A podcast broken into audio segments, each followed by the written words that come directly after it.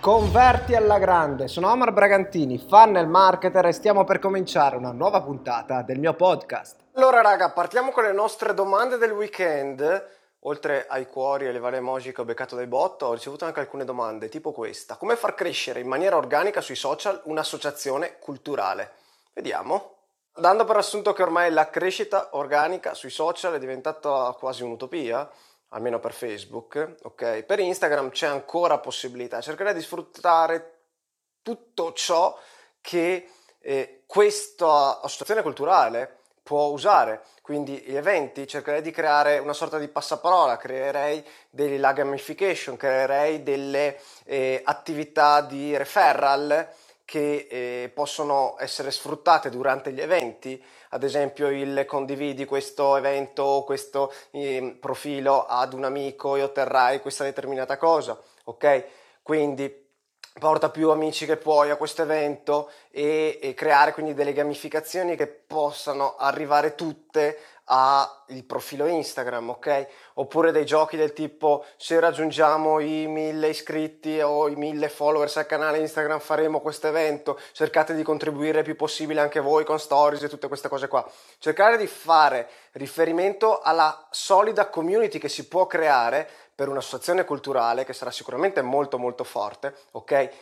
Anche se leggermente qualcosino di ads, anche qualche euro al giorno sui post sponsorizzati lo farei, ok? Solo per creare interazione e creare quindi quel, quella sorta di branding tramite delle ads che possono andare specifiche su determinate persone.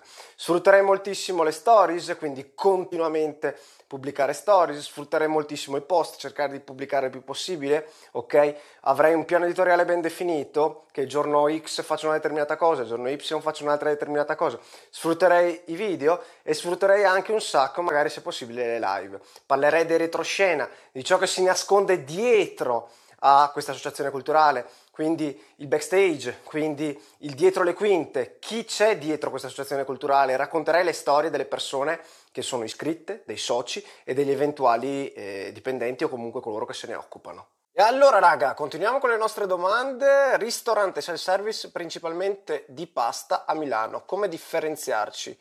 Sarà aperto eh, pranzo e cena. Vediamo un po'. Ma quello che posso consigliare io è come differenziarsi a livello magari di comunicazione online, ok?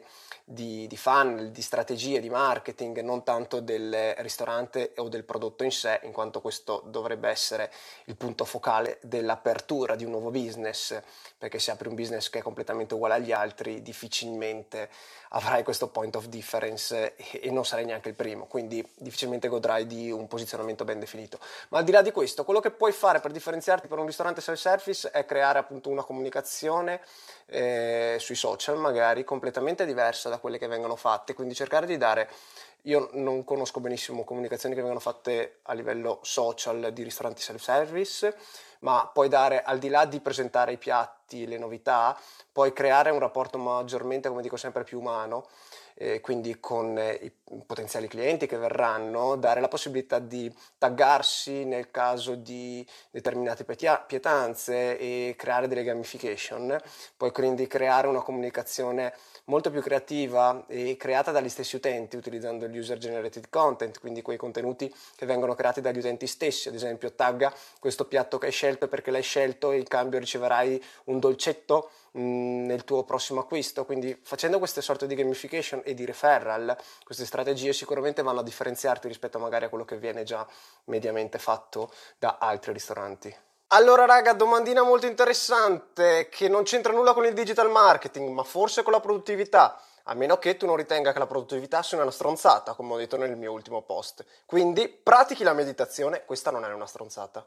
Allora sì, lo confesso, eh, la meditazione è una delle abitudini che più vorrei inserire all'interno della mia routine mattutina e devo trovargli un, eh, un, piccolo, anche un minuto, cinque minuti, no, un piccolo slot all'interno della mia routine mattutina, ma non l'ho ancora fatto. Quindi eh, mia colpa, nel senso che devo ancora iniziarla. Pratico ogni tanto, ma non ce l'ho come abitudine.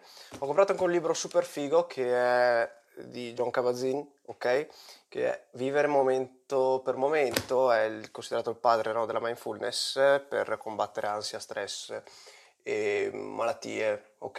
E dolore. Quindi è una cosa molto, molto figa. La meditazione eh, ho fatto, ho testato, ho praticato, la faccio ogni tanto, faccio visualizzazioni, faccio consapevolezza, eh, però non ce l'ho nelle mie abitudini. Quindi, come dico sempre, l'abitudine che si crea eh, all'1% cerco di inserirla adesso pian piano, un minuto, un minuto e mezzo, due minuti ogni mattina, sempre di più aumentando appunto fino a trovare il giusto equilibrio all'interno della mia eh, della mia mattinata, della mia routine.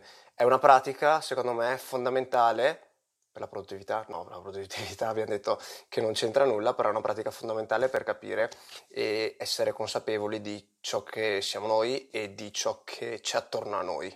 E allora, raga, domandina super interessante. Come calcoli un investimento per il lancio di un prodotto, quindi immagino sia a livello di advertising, sia a livello di professionisti coinvolti. vediamo un po', dai, domanda molto interessante. Ma allora, essenzialmente, la prima cosa che viene fatta è un'analisi di fattibilità, ok? Quindi valutare se potenzialmente questo progetto, quindi questo eventuale investimento avrà un ritorno, ok? Andrà in break even, porterà ROI e quindi avrai utili. E la cosa fondamentale in questo caso è anche capire ehm, quanti, eh, quante figure verranno coinvolte, quindi quante figure professionali saranno coinvolte, che budget c'è per l'advertising, ok? E la potenzialità di scalabilità dell'investimento. Quindi quanto più è scalabile un investimento, tanto più potenzialmente io posso investire in advertising e all'aumento dell'investimento di advertising aumenterà anche potenzialmente anche il, il risultato, ok? Però mh, su questa cosa qua, che è un mondo a sé, mi piacerebbe fare delle altre stories magari eventualmente, però volevo eh, chiarire il fatto che eh, la prima cosa che si fa quando non sai ancora se effettivamente un prodotto è appetibile è quello di creare un MVP, ok? Quindi creare un prodotto che sia una versione beta, chiamiamola così, una versione test, mandarla su un'audience molto più piccola per validare eventualmente il prodotto. Sulla base della validazione del prodotto, allora lì puoi fare tutti i calcoli di scalabilità, capire che le, eh, le, conversioni ti costano 30 euro quando il prodotto lo vendi magari a 197 euro, quindi hai capito che hai un guadagno di appunto 167 euro e allora in questo modo puoi scalare. Quindi quando c'è la possibilità di scalare, hai capito che il prodotto è valido e l'hai validato su un mercato, su un settore, su una nicchia, allora puoi spingere in advertising e in investimento. Raga, buongiorno, continuiamo con le nostre domande così chiudiamo anche il podcast. Portare clienti in una palestra che non punta su sconto, quindi prezzo alto, ma sulla qualità, contenuti di qualità.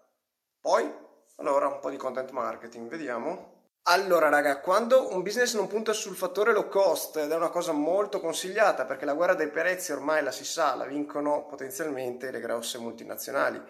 Ok, quindi è difficile fare questa guerra dei prezzi nei confronti di grosse multinazionali quando sei piccolino. Quindi devi puntare alla diversificazione e al tuo posizionamento online, ok? E, e che cosa puoi fare? Effettivamente devi mostrare il quanto la tua qualità o quanto la tua differenza nei confronti di altre strutture, in questo caso palestra, ma di altri business, è evidente, ok? E quindi puoi fare sì contenuti di qualità, puoi per esempio eh, sfruttare del, degli influencer o comunque utilizzare molto delle public relation, ok? Che puntino e vadano a portare fiducia nei confronti della tua palestra. Puoi utilizzare le testimonianze. Secondo me le testimonianze dei, eh, dei clienti sono uno dei fattori più potenti che ci sia, soprattutto per fare referral, per portare passaparole, portare quindi altri clienti. È ovvio che non devi puntare sulle in questo caso sulle scontistiche di porta un amico ti regaliamo questo, però puoi pensare a delle cose magari un po' più ingegnose, no? Quindi puoi spingere anche a livello qualitativo i tuoi social, ok? Facendo delle foto, spingendo tanto e investendo secondo me tanto su foto e video di qualità che facciano vedere appunto il, il settore differenziante e la logica differenziante rispetto magari soprattutto alle low cost con cui appunto non puoi competere, con cui non ti troverai a competere, ok? Perché il tuo target è potenzialmente completamente diverso. Ok raga, domandina molto interessante, funnel per lead generation settore travel, vediamo un attimo che cosa si può fare. Ma qui semplicemente c'è da capire che cosa si intende per settore travel, cioè sono un tour operator, sono un'agenzia di viaggi, sono un blogger, un influencer, settore travel ok? Voglio attirare eh, potenziali tour operator o progetti che mi vadano a investire su di me nella mia immagine per promuovere viaggi, ok? Ma mm, comunque la cosa che eh, più su cui lavorerei è quella intanto sui contenuti, contenuti interessanti, foto, video veramente fatti bene. Guardiamo per esempio Human Safari, ok? E dall'altro lato cercare di creare per esempio anche come mh, lead magnet delle mini guide eh, specifiche per paese, ok? O per località, magari sud-est asiatico, magari America Latina, magari Europa, ok? Sulla base magari del viaggio che è stato fatto da te, dai tuoi clienti, ok? E renderle disponibili in cambio magari di un'email, in cambio magari di un contatto, ok? Raccontando la tua storia, ad esempio il tuo tour dei 7 giorni in Cina e dei 15 giorni in India, non lo so, e sulla base di questo renderlo disponibile appunto alla tua audience tramite le mail, con le mail e lavorare poi per la conversione.